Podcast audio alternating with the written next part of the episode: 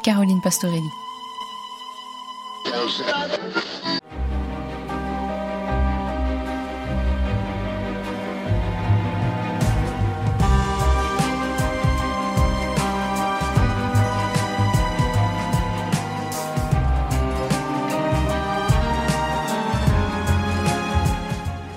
Quelques jours seulement, la série Netflix Lupin, produite par Gaumont, s'est imposée comme la série la plus regardée dans le monde.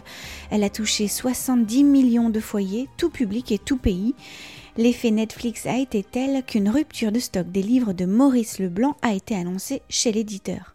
Preuve que les classiques sont indémodables, la figure d'Arsène Lupin n'a certes pas la renommée mondiale d'un Sherlock Holmes, mais représente la quintessence du gentleman à la française à travers les traits du très populaire Omar Sy.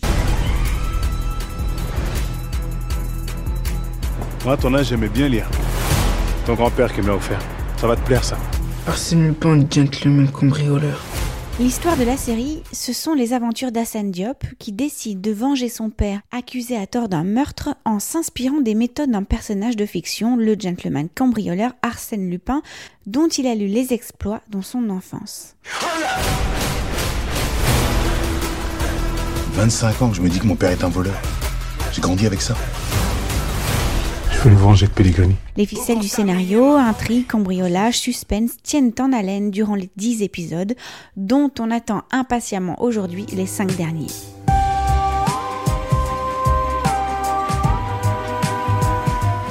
Comme souvent à l'écran, la musique est une des clés du succès. C'est le compositeur français Mathieu Lambollet qui a été choisi pour signer la musique de Lupin.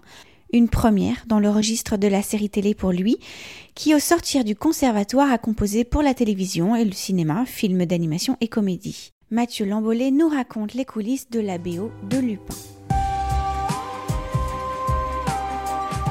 Agent a entendu euh, qu'un appel d'offres était, euh, était proposé à des compositeurs pour euh, faire la musique de, la série.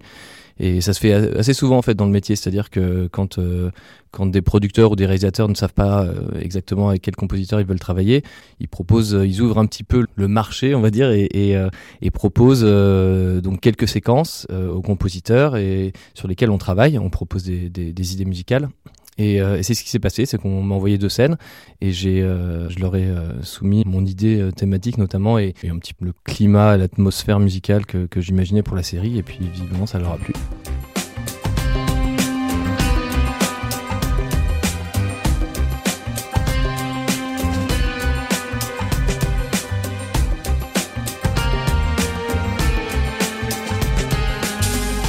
Généralement dans, ce genre de, d'appel d'offres, on a quand même un, petit brief de départ, euh, mais qui peut varier. En fait, parfois les producteurs ne savent pas très très bien ce qu'ils, ce qu'ils veulent.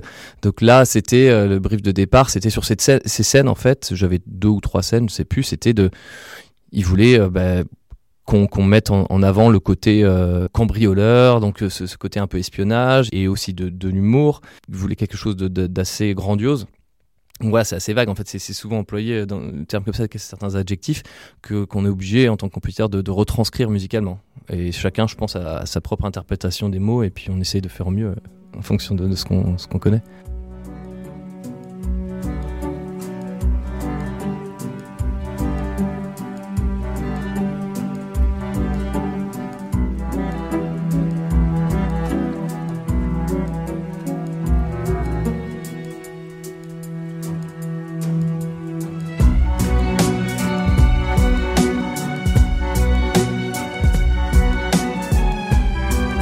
Moi, ce qui, m'a apparu assez évident, c'est que les images étaient, euh, magnifiques, qu'il y, a une envergure euh, et, je pense que musicalement, il fallait retranscrire ça.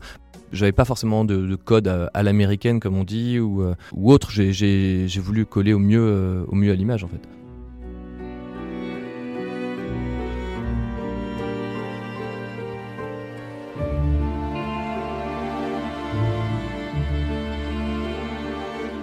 J'avais envie de mettre euh, tout mon héritage, euh, à la fois classique et, mes inspirations, qu'elles soient euh, dans, la musique du répertoire symphonique ou, ou aussi euh, d'autres musiques de films, enfin tout ce qu'on a pu entendre, et, l'inscrire dans le temps, puisque la série, euh, en l'occurrence Hassan Diop, euh, eh bien c'est une série contemporaine, donc il fallait trouver le, mélange habile entre quelque chose qui soit historique et puis contemporain. Et c'est en ça que j'ai voulu mélanger notamment la musique symphonique qu'on peut retrouver dans, dans, les musiques de répertoire à, à un langage qui est peut-être un peu plus contemporain comme comme le hip-hop en l'occurrence que j'ai utilisé là dans, dans cette BO.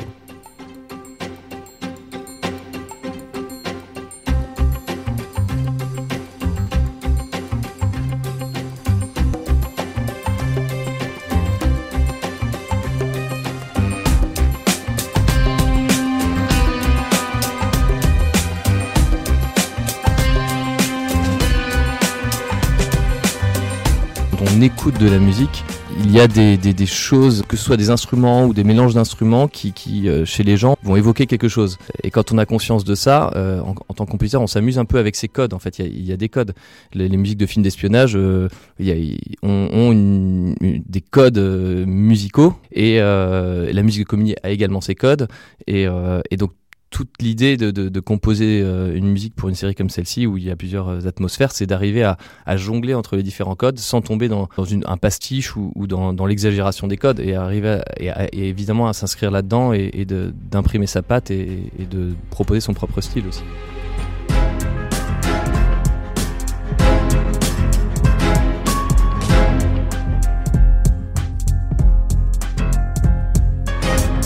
Y a une scène euh, quand euh, Hassan sort, euh, sort du Louvre.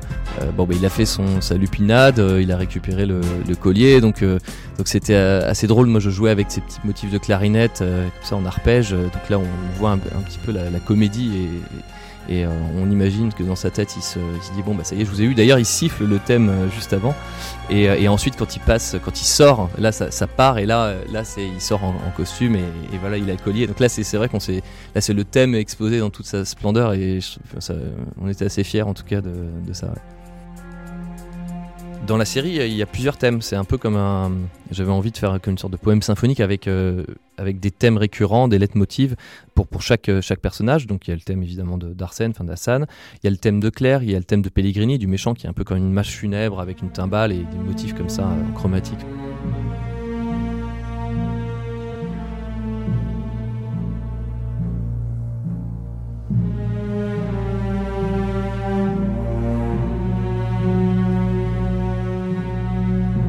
qui est intéressant, c'est que, à la différence d'un long métrage, c'est qu'on peut vraiment euh, explorer et varier pousser euh, jusqu'à l'infini ces, thèmes, puisque l'auditeur les a déjà entendus dans les premiers épisodes, il commence à les avoir en tête, et ensuite il suffit de, faire quelques notes du thème et, le réharmoniser, faire, faire plein de variations.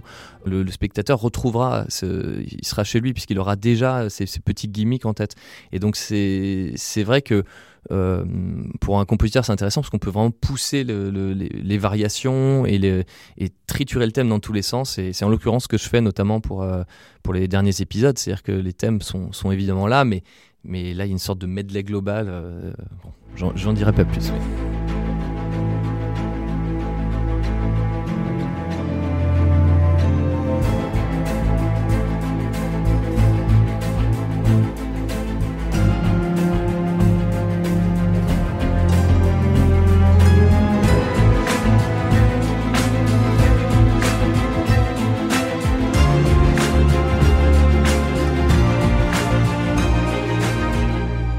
La musique est là parfois pour nous apporter une seconde lecture qu'on n'a pas forcément à l'image. Et, euh, ça, c'est intéressant puisque ça, ça, permet de varier les plaisirs. Et au-delà de ça, je pense qu'une bonne musique de film doit être aussi une musique qu'on qu peut écouter euh, indépendamment de l'image.